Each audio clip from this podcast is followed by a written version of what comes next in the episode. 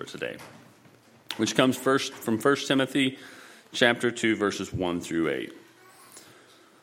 First of all, then, I urge that supplications, prayers, intercessions, and thanksgivings be made for all people, for kings and all who are in high positions, that we may lead a peaceful and quiet life, godly and dignified in every way.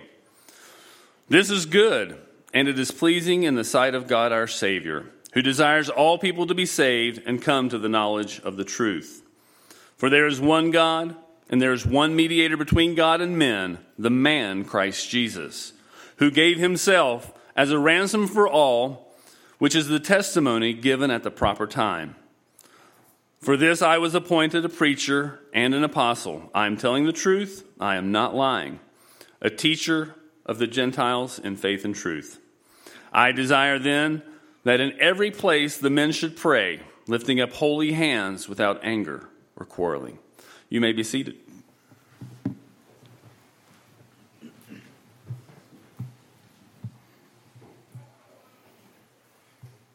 And this this passage is loaded, loaded with so much good stuff. Some deep, hard stuff. Some really clap your hands, stomp your feet stuff.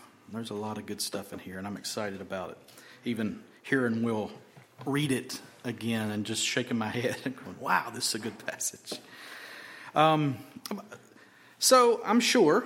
Um, at least most of you all, maybe all of you, have been a part of times, places, groups where there are cliques.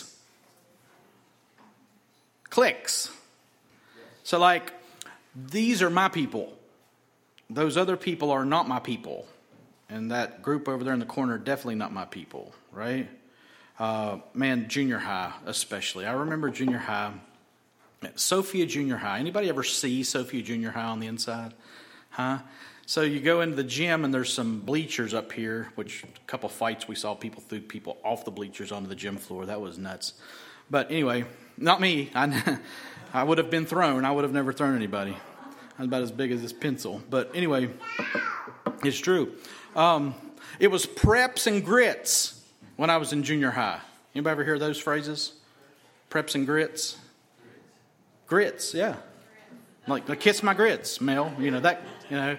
I don't know what it meant. I don't know where it came from. But when we sat in those bleachers, the preps sat here and the grits sat here. And like every now and then, somebody from one group would come over and sit with the other group.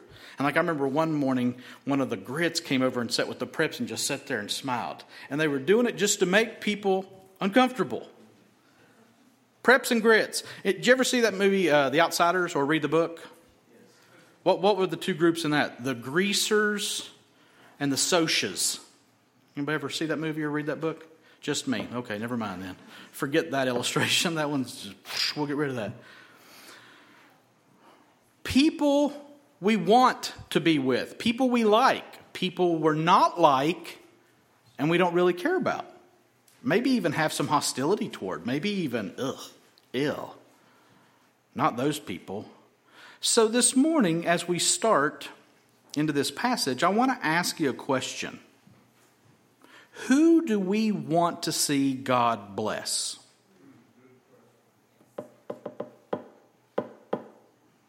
Our people, right?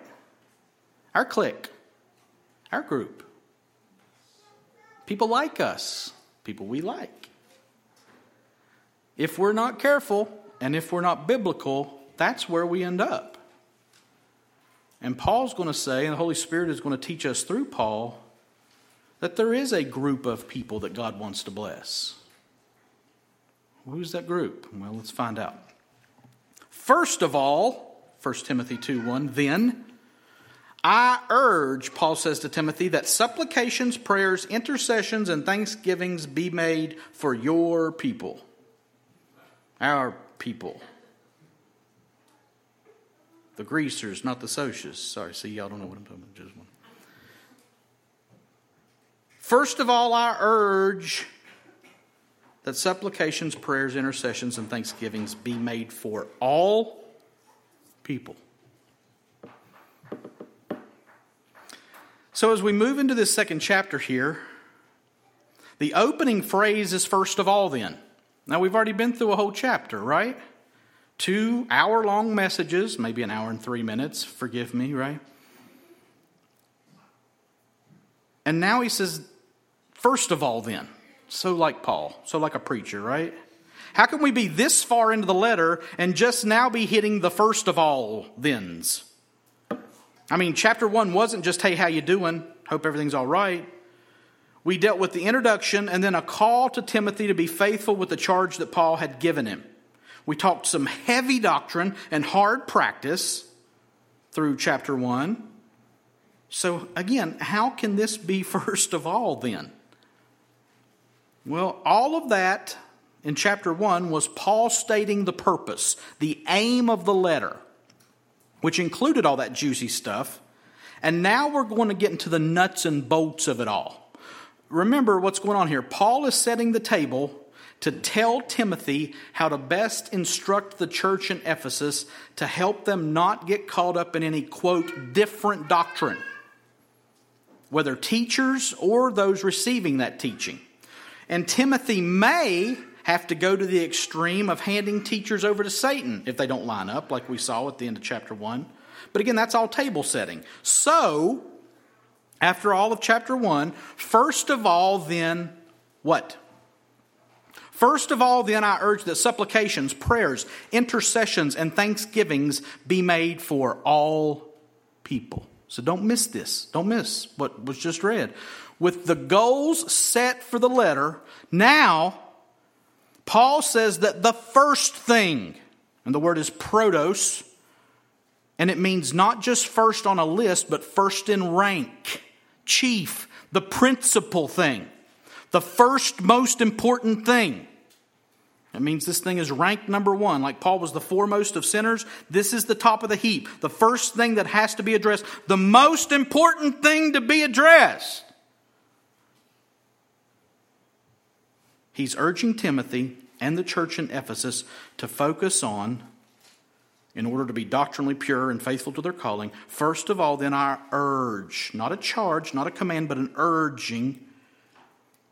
That urge word is parakaleo, the Holy Spirit is called the helper, the paraclete.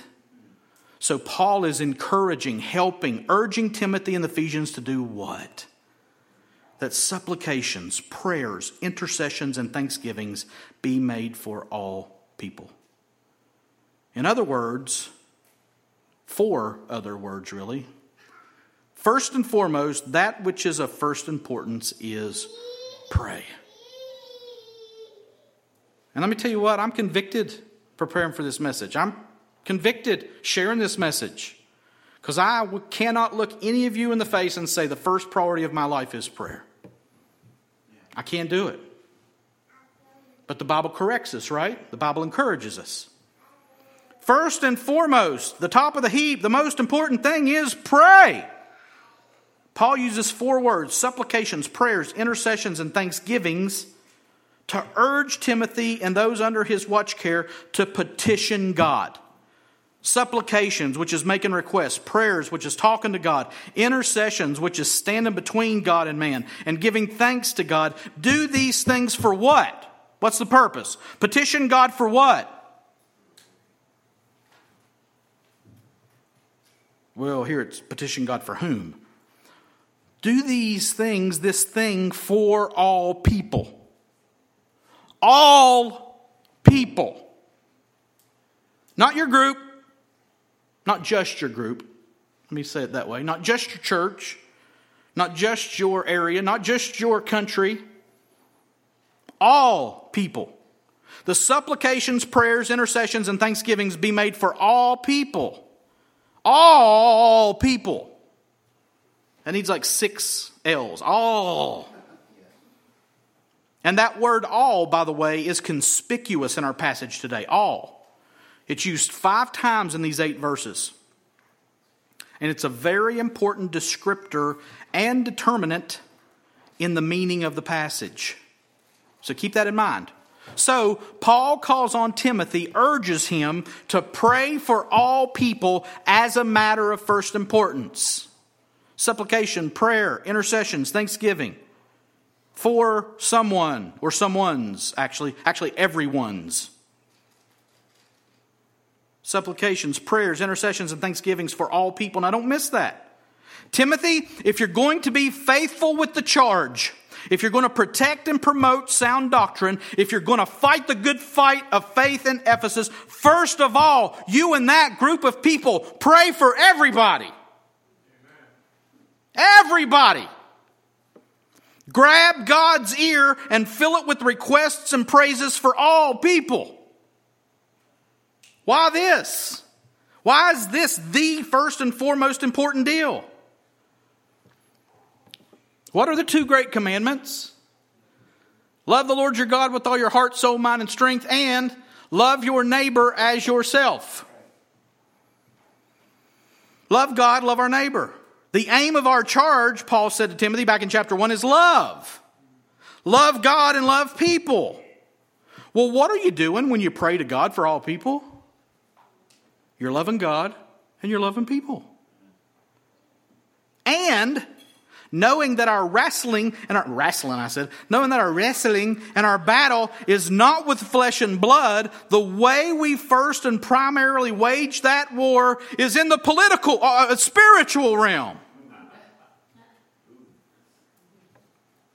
Spiritual realm. Through prayer. That's where we do the battle. That is where you're going to most effectively love people and love God. And again, I'm convicted. I'm not saying be like me. The way we first and primarily wage war is in the spiritual realm through the avenue of prayer. So, yeah, first importance is praying for everyone. Now, what do we pray for them? We'll get to that, okay? But now, Paul gets a little bit more specific as to who and what to pray for in our prayers for everyone. Watch this. for kings and all who are in high positions, that we may lead a peaceful and quiet life, godly and dignified in every way. Pray for all people, for kings, and all who are in high positions. Oh, just get ready. I, my toes are mangled, so I'm going to kick your shins, okay? the overarching goal and directive is to pray for every person, all people. That's overarching. Well, then Paul zooms in and says that there are specifics that it would be good to focus on in all of that. So, in your praying for all people, specifically pray for kings and all who are in high positions. He's talking about government leaders, right? Pray for your leaders. All those who lead, kings, and all who are in high positions. Why them specifically? He tells us that we may lead a peaceful and quiet life, godly and dignified in every way. See, here's the deal. If the government is doing its job, if things are well with the leaders, then we, all of us, all people, can lead a life that is four things peaceful, quiet, godly, and dignified in every way. Those are good things, right? Anybody not want those four things? No thanks. I'd rather have conflict and uncertainty and I like I like to fight. Can we fight? Amen. Amen. So in your prayers, ask God to bless and help and show himself in and through the leaders of the lands.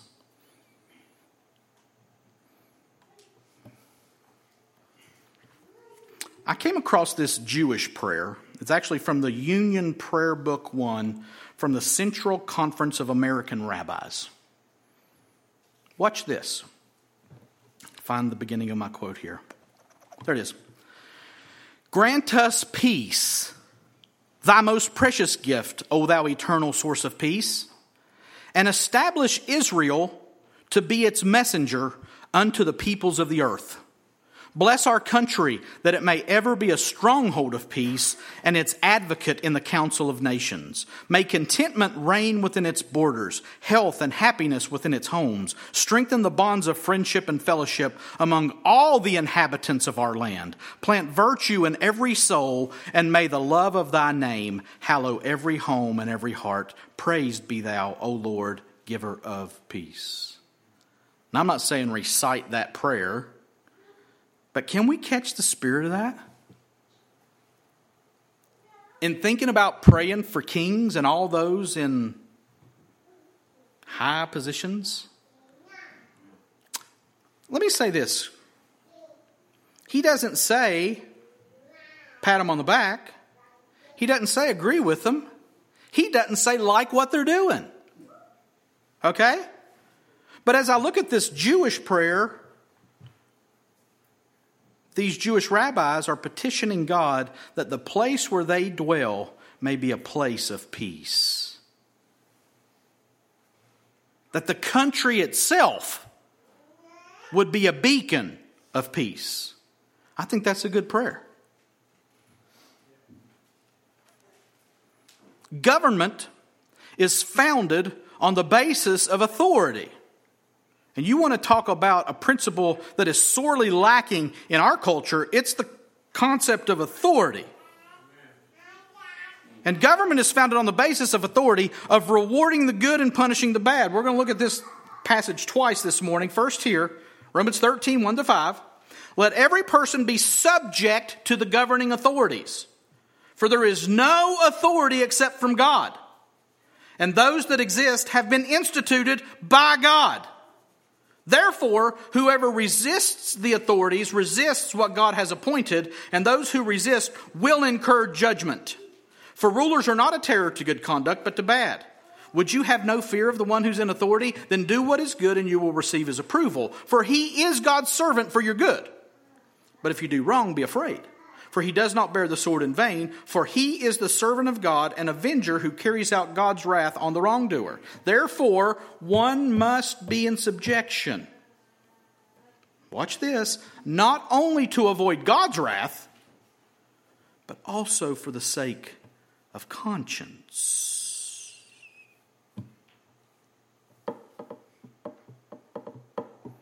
Now, we are not here to dive headlong into this Romans passage today. We did that a few years ago.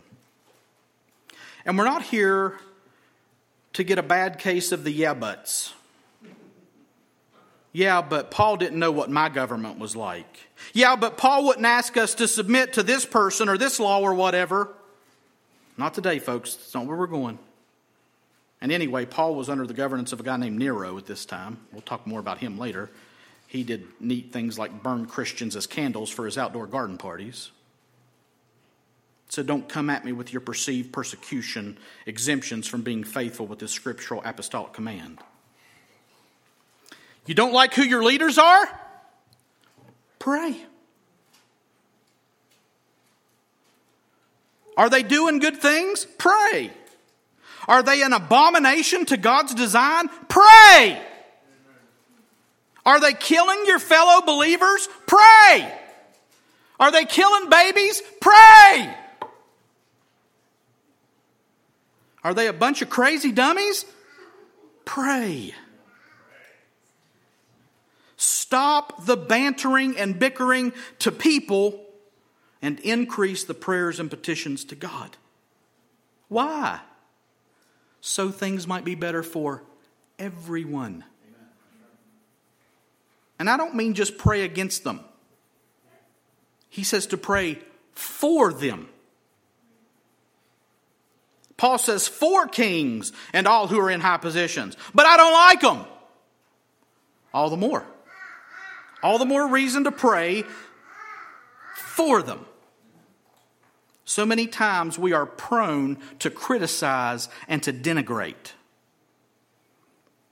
But I found this quote from John Piper about the pronenesses that we have to criticize. And he wasn't talking about governments, but we have a proneness to criticize God Himself. We have a proneness to criticize God's command and God's ways, including praying for our leaders. This is the quote If we are prone to be critical rather than be changed, we should put our hands on our mouths and listen. We are sinful and finite. God is infinite and holy. My thoughts are not your thoughts, neither are my ways your ways, declares the Lord. For as the heavens are higher than the earth, so are my ways higher than your ways, and my thoughts than your thoughts. Isaiah 55, 8 through 9. Piper goes on to say, I am inviting you into a world of counterintuitive wonders. I hope that you will let the Word of God create new categories of thinking rather than trying to force the Scripture into the limits of what you already know. I'm not done with that quote, but I'm going to read that sentence again. I hope that you will let the Word of God create new categories of thinking rather than trying to force the Scripture into the limits of what you already know. He goes on to say, when Paul calls us to be transformed by the renewal of our mind in Romans 12, 2, part of what he has in mind is the overcoming of our natural resistance to the strangeness of the ways of God. Immediately before calling for transformed minds, he writes, Oh, the depth of the riches and wisdom and knowledge of God. How unsearchable are his judgments and how inscrutable his ways. End quote. We are so prone to, yeah, but and revert back to what we think, what we feel, what we know is good and right, instead of letting the scripture change us and create new ways of thinking to transform our minds. And here in second in 1 Timothy 2, Paul is saying, pray for all leaders. In Romans 13, he's saying there's no authority except from God. So stop the yeah buts and do what God called you to do. And that's pray for them. For heaven's sake, for my sake, for our sake. Pray for Joe Biden. Pray for the House of Representatives. Pray for the Congress. Pray for our state leaders, our local leaders. But they're not doing what's right, then pray for them. We think it would be better if God disintegrated the leaders or just get us new ones, or whatever your thoughts are. But God says it's our role as the governed to pray for those governing us. Not pray about them or at them, but for them. That's God's way. That's God's command. And again, I don't do this. Once or twice a year, maybe. How unsearchable are his judgments and how inscrutable his ways. What would happen if we prayed? And Paul says that we should pray for their good and for ours. And not only that, look at verse 3. This is good, and it is pleasing in the sight of God our Savior. Now, what? See, praying for those in positions of power and authority is good. Okay, well, but not just good, it is pleasing in the sight of God our Savior.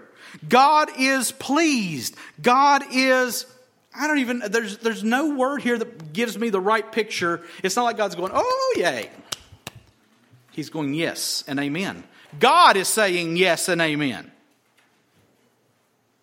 He's in agreement with us when we're in agreement with Him and we're praying for our leaders. It pleases God when we pray for all people, including the governing authorities, so that our lives might be calm. See, when we're praying, we're putting our trust and faith in who?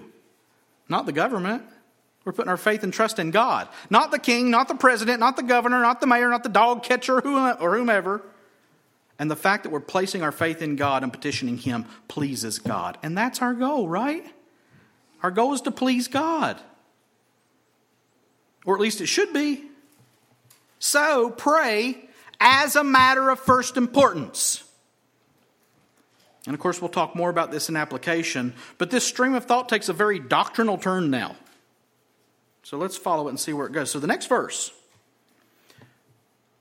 Who, talking about God, right, desires all people to be saved and to come to the knowledge of the truth. Now, let me, let me read that back to back. This is good, talking about praying for those in government positions and praying for all people, and it's pleasing in the sight of God our Savior, who desires all people to be saved and to come to the knowledge of the truth. Hmm. Pray for all people, pray for the government. This is good in God's sight. Oh, and about that God, He desires all people to be saved and to come to the knowledge of the truth. Now, I don't know about y'all, but I'm going, what? This statement taken by itself wouldn't be too out of the ordinary, and people take it out of the context a lot to argue for it or against it, oddly enough. But here, in the middle of this command to pray, it seems a little bit odd to me. Pray for everybody in the government. That pleases God, and He desires all people to be saved and to come to the knowledge of the truth. Uh, just on the face of it, I don't follow Paul's reasoning here. Pray for people in government, says God. God who wants all people to know him and be saved. Well, if God wants something, it happens, right? So then why pray? And so then does that mean that everybody will be saved? I mean, God desires it, right? God desires all people to be saved and to come to the knowledge of the truth. Well, God's God. God does what God wants to do, and if God wants something, it happens, right? And so First of all, why would I pray about it? He's going to do it. And if everybody's going to be saved, what's the point? I don't need to pray for anything.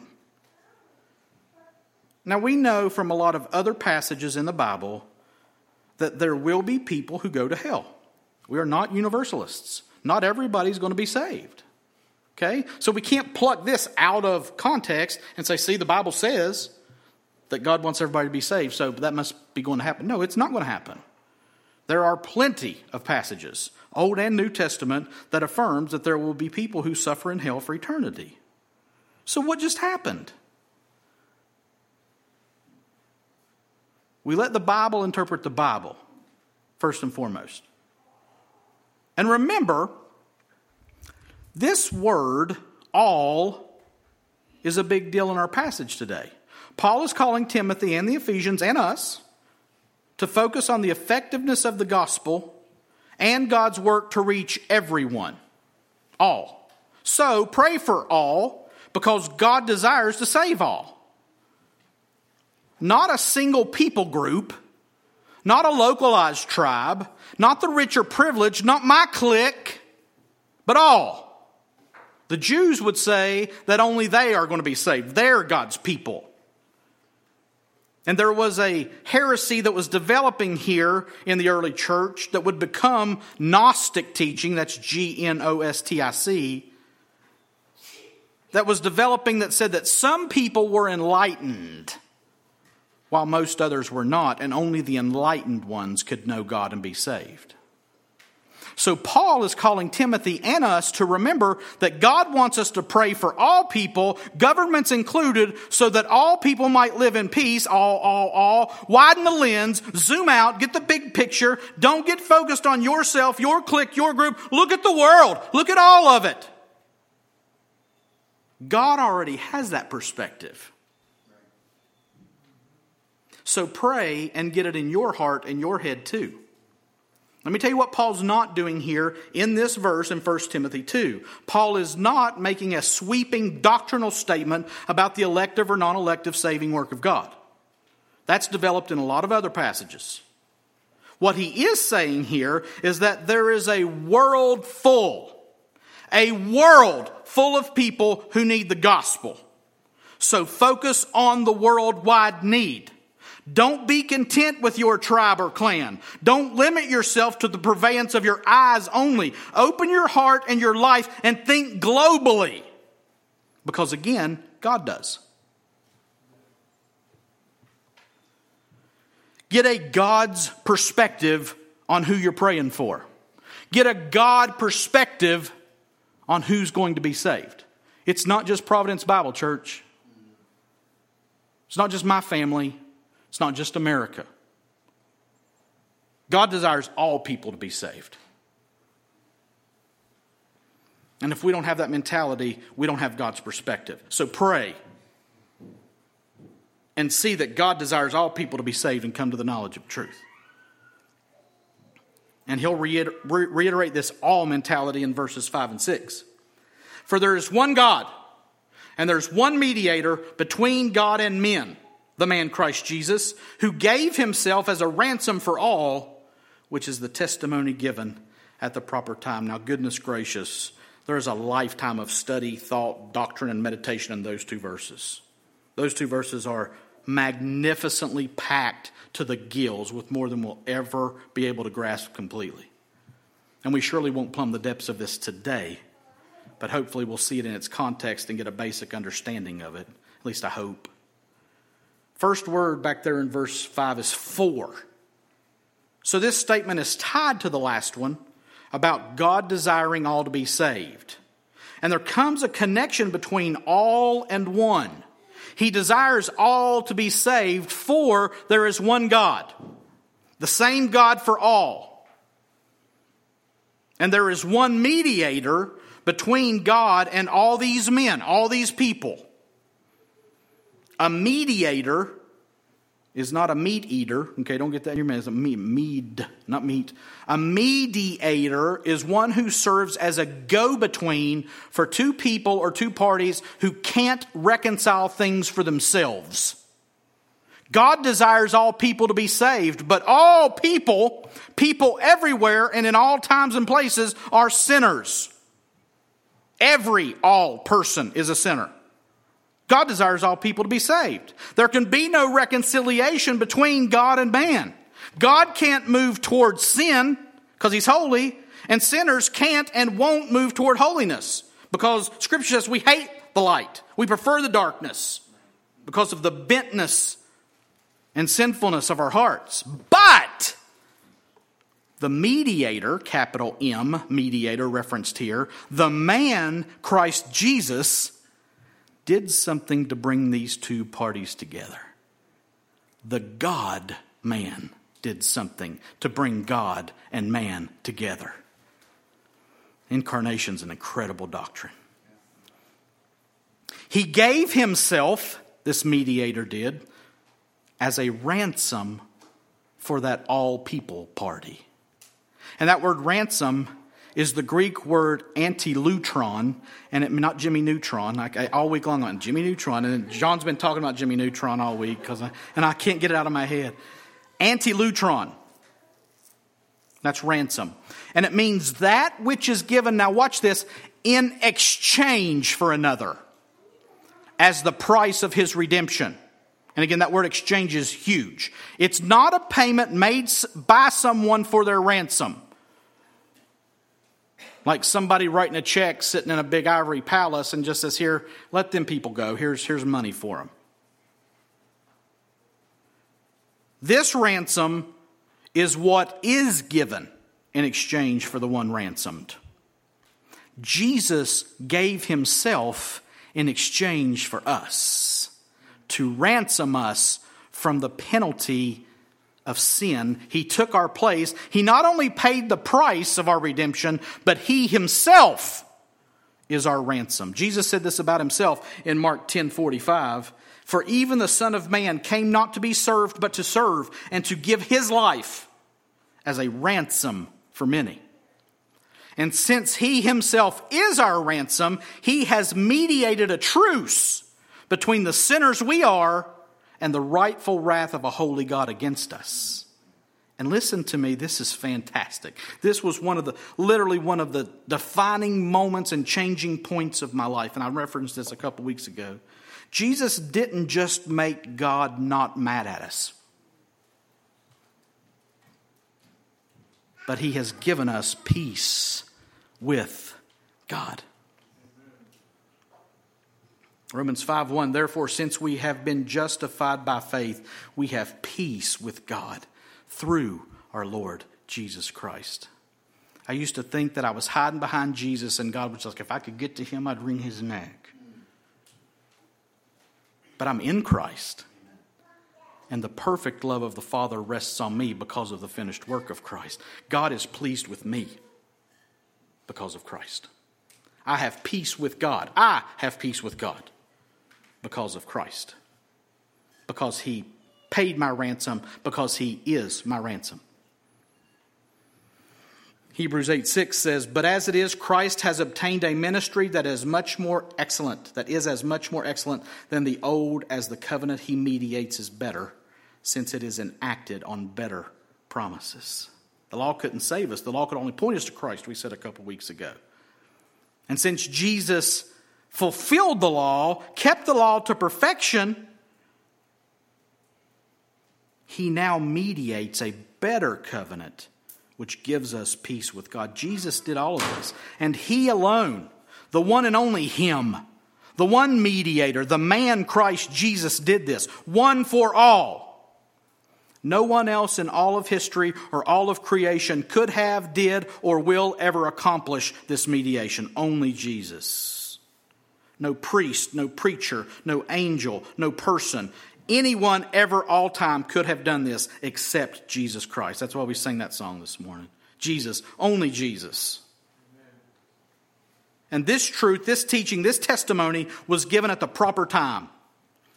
Paul would say in Galatians 4 4, but when the fullness of time had come, God sent forth his son, born of a woman, born under the law.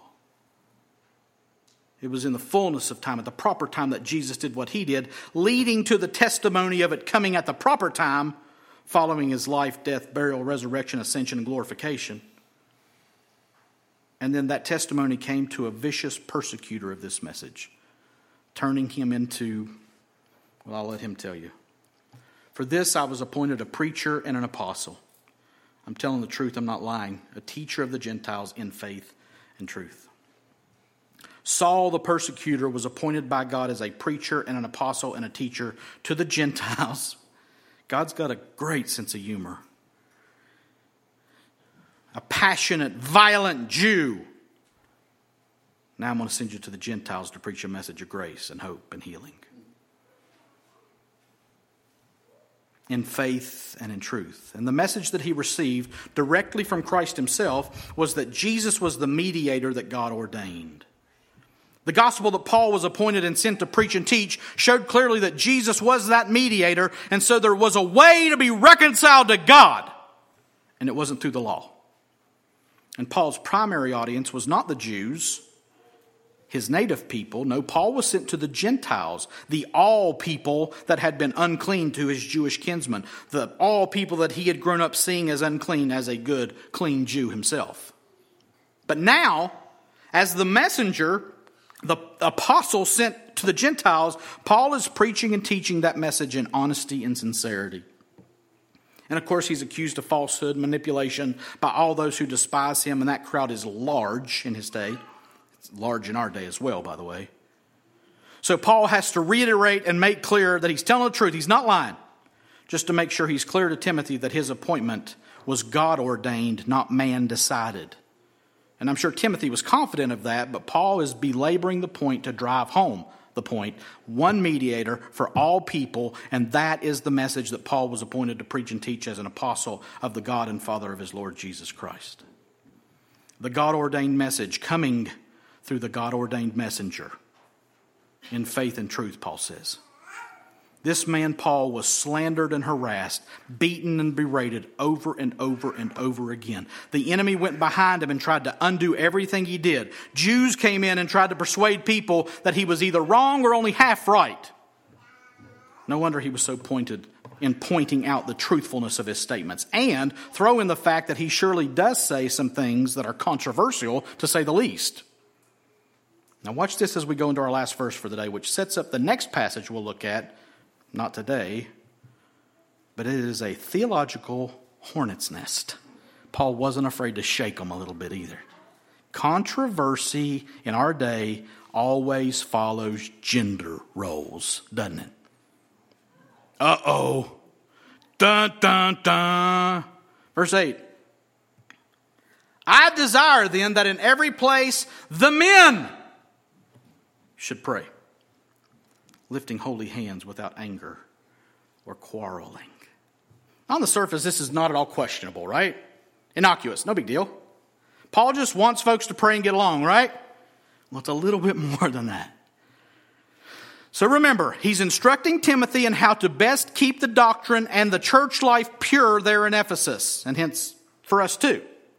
He's helping Timothy correct what needs corrected, all the way up to the elders of the church. Well, he says then that he desires, and that word means to will something with affection. He's guiding with more than just mandates. He's guiding with his heart on his sleeve. He desires that in every place, in all the churches that he's been a part of, the men should pray. Now, the word for men is A N E R in the Greek, which is the word for a male, not a generic person. Paul wanted prayers to be offered for all people. That was anthropos, people in general. But he wants here for the men to be the ones doing the praying. I desire that in every place, every church, that men should pray. Now we're going to spend the next message in 1 Timothy looking at women's roles in verses 9 through 15. Everybody excited about that? I sure am. And there are all kinds of voices within ourselves and outside of ourselves that seek to explain away the plain meaning of these verses. And here in verse 8, Paul says that it is the men who are to pray when the church assembles. The men. He desired it. A command with emotion. MacArthur says in every place is used four times by Paul, and in all four places it refers to the official assembly of the church. That's why this morning, as we've assembled all together, it's the men who are leading. It's the men who are praying, the men who are preaching and teaching. I only say that because I've got the strength of five men. I'm the men. I'm the men. No. It's not a matter of ability. It's not a matter of ability.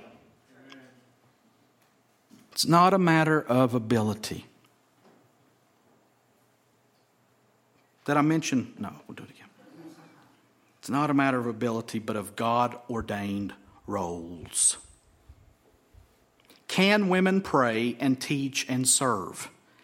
Absolutely. Absolutely.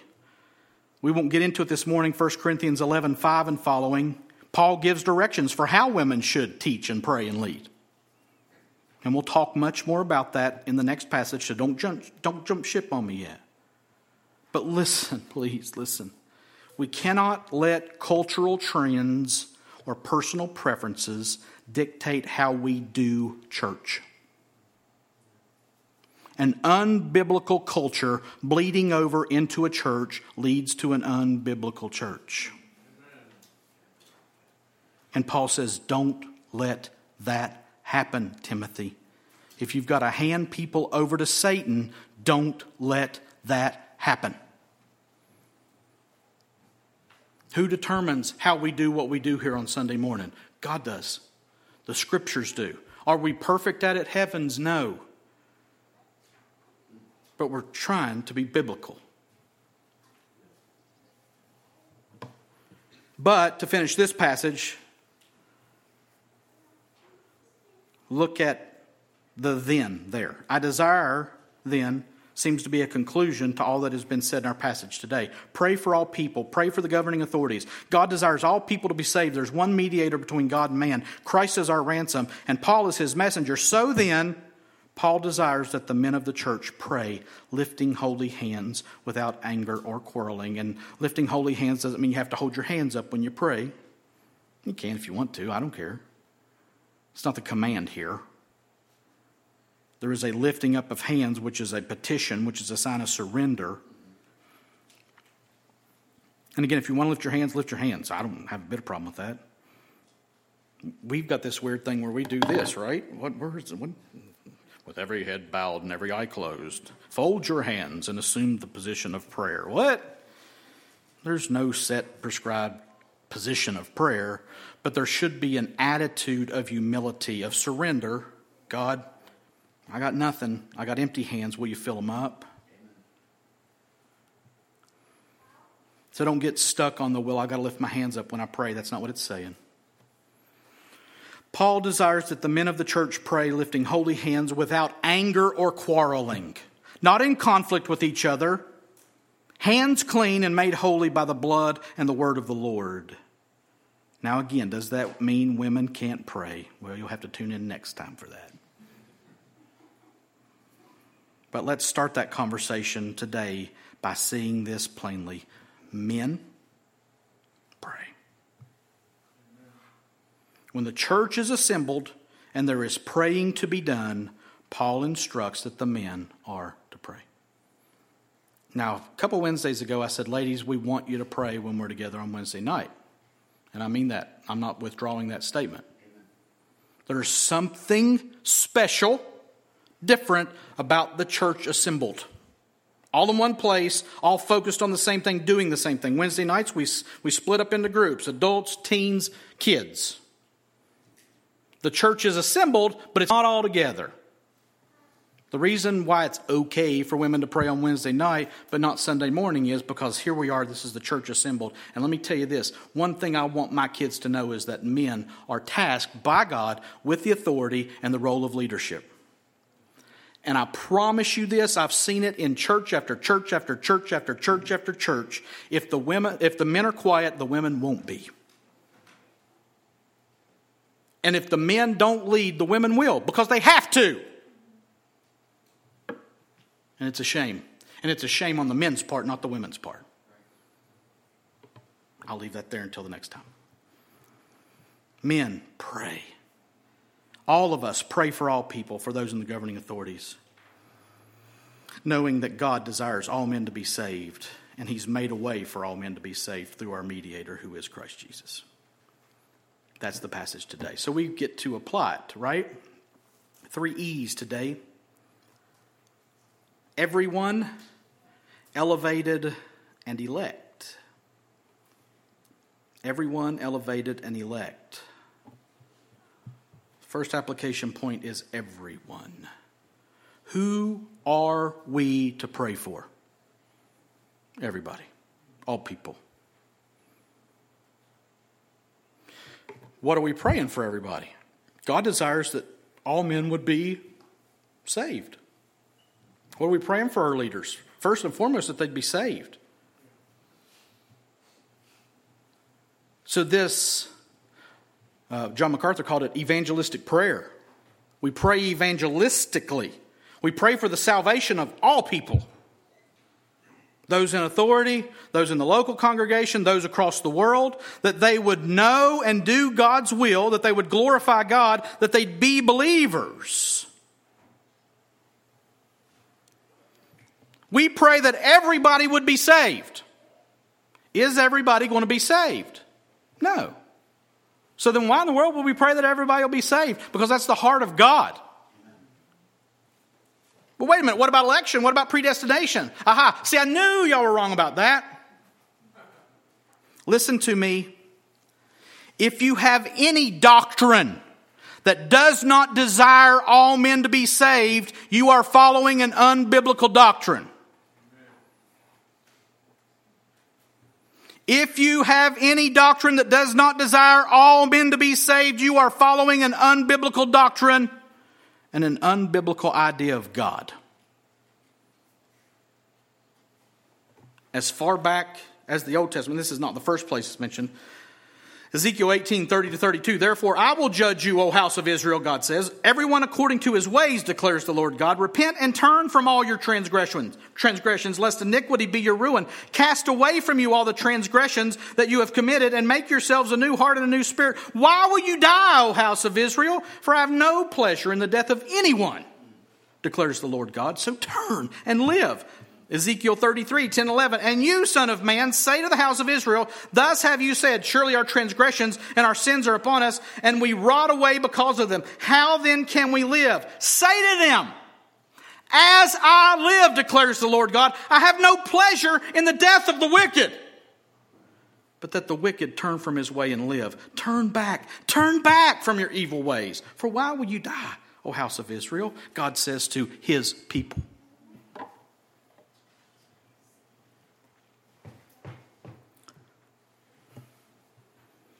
And he, Jesus, said to them, his disciples, Mark 16, go into all the world and proclaim the gospel to the whole creation, all people.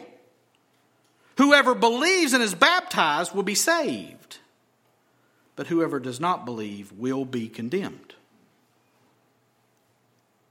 What in the world do we do with all that? We pray for all people and we preach the gospel to everybody we come into contact with. And our desire is that all people be saved. And you know who we leave that saving to? We, we leave that to God.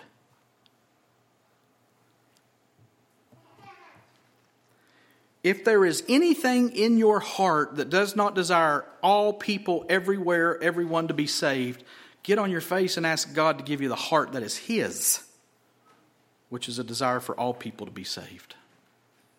Every single person is not what Paul meant here in 1 Timothy, because we know better, we know differently. But who am I to say who should and shouldn't be saved? My desire is that all people would be saved, God says. So it should be your desire and your prayer as well. Everyone. Pray for everyone. That's pretty simple. Second application point after everyone is elevated, what in the world do we do with our elected officials? How do we pray for them? Mm. I'm going to say this.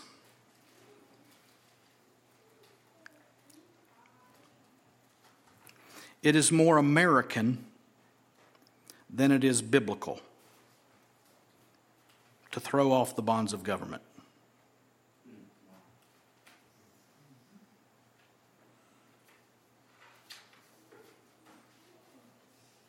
Vote, campaign, heck, protest. But if you are filled with hate and malice towards your elected officials, repent and pray.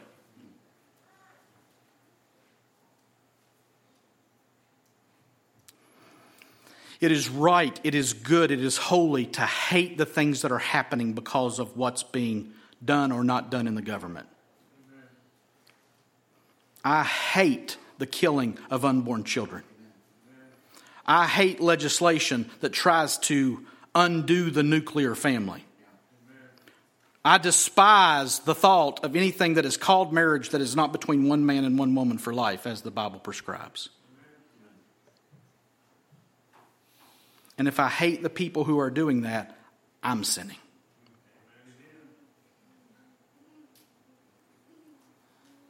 If you're filled with hate and malice and all you're doing is spewing your venom everywhere you go, repent and pray for your leaders. Back to Romans 13 again. Same passage. I'm going to read it again. Let every person be subject to the governing authorities. For there is no authority except from God, and those that exist have been instituted by God. Therefore, whoever resists the authorities resists what God has appointed, and those who resist will incur judgment. For rulers are not a terror to good conduct, but to bad.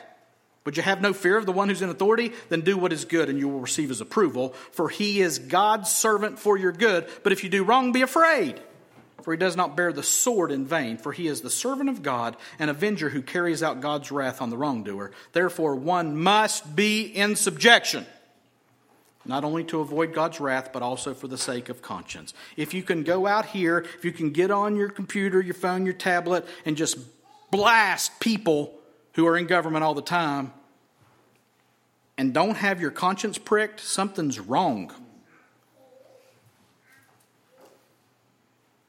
For the sake of conscience. You say, well, you just use that same passage twice. I'll give you a different one. 1 Peter 2 13 to 17. Be subject for the Lord's sake to every human institution, whether it be to the emperor as supreme or to governors as sent by him to punish those who do evil and to praise those who do good. For this is the will of God, that by doing good you should put to silence the ignorance of foolish people. Oh, wait a minute. That by doing good, you should put to silence the ignorance of foolish people. Live as people who are free, not using your freedom as a cover up for evil, slander, malice, but living as servants of God. Honor everyone, all men, everyone. Love the brotherhood, fear God, honor the emperor.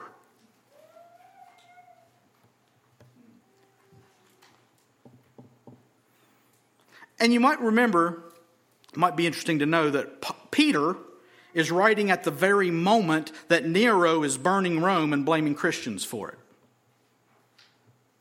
The very moment. Do not be surprised at the fiery ordeal among you, Peter says. He's referring to Rome being burnt and then being blamed for it. That's exactly what he's referring to. And what's he say in the midst of it? Honor the emperor. Yeah, but, yeah, but, yeah, but, yeah, but. Psst. This is what you're doing.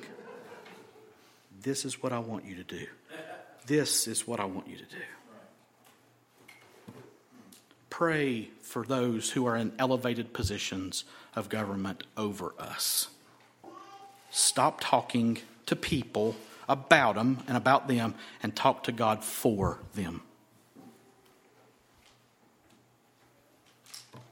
Everyone elevated and finally elect. I knew he was going to do that.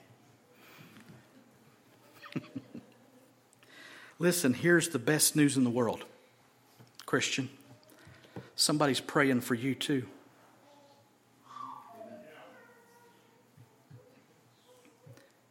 One mediator between God and man. The man, Christ Jesus. He didn't stop mediating for us when he sat down at God's right hand. Quite the opposite. Hebrews 7 tells us the former priests were many in number because they were prevented by death from continuing in office. But he, Christ, holds his priesthood permanently because he continues forever. Consequently, he is able to save to the uttermost those who draw near to God through him, since he always lives to make intercession for them. Let me tell you what, Christian, Jesus Christ is in heaven right now praying for you. He's praying for you, Job. Oh, that there were a mediator between God and me. Oh, that there was someone who could lay his hand on God and lay his hand on me and bring us together. Ha ha! There is! Jesus, only Jesus.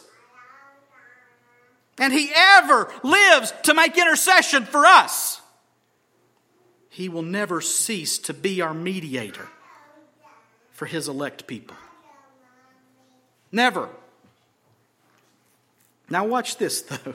And I'm going to end with a little bit of flies in the ointment. For to this end we toil and strive. Paul says in 1 Timothy 4:10 that's going to be fun because we have our hope set on the living God who is the savior of all people especially of those who believe. What? Yeah, there's an especially clause in this mediating. Thank God there's an especially clause in this mediating work. I've said it before, I'll say it again. Spurgeon said, If the elect were marked with stripes on their backs, I'd go around lifting up coattails, but since they're not, I'll preach the gospel.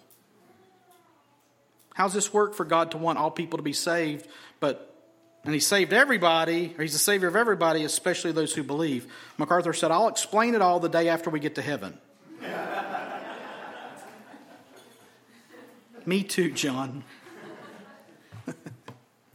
I don't understand it all. But I know, I know that I know that I know before the throne of God above, I have a strong and perfect plea My name's written on his hands, my name's graven on his heart. And I know that as long as in heaven he stands, no tongue can bid me thence depart. I know that. Christian, Jesus Christ is your mediator, and there is one mediator between God and man, the man Christ Jesus, and he ever lives to make intercession for you. And if you haven't known peace with Him, you can. God stands today and says to all who will, Come. Come to me, Jesus says, all you who are weary and heavy laden, and I will give you rest. And also hear this salvation is a command. It's not an offer that some mamby pamby God hopes that people take him up on. Hope people come to my conference. It's a command. And if you don't obey the command to be saved, you will suffer the wrath of God for eternity in hell. But if you come to Him and obey the command to let Him save you, He does the saving. You do nothing except bring your sin. He takes it away and gives you the perfect righteousness of Christ as a free gift of His grace to the praise of His glorious grace for all eternity. How does it work? I don't know. I don't know. But I know it does work.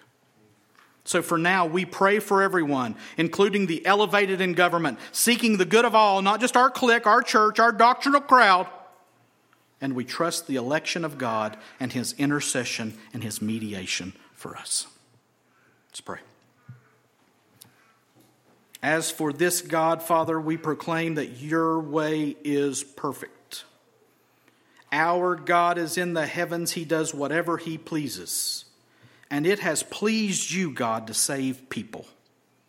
And now you call us on that mission with you to pray for everyone, all people, all the time, that all might come to a saving knowledge of the work of Jesus Christ. Father, may we be those who pray for everyone, including the elected officials, the elevated among us. And God, may we treasure the election that you have put forth to bring people to you by the power of your word and your spirit.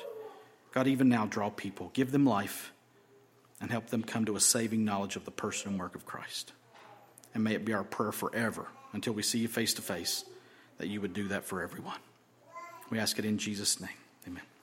Would you stand and receive a benediction?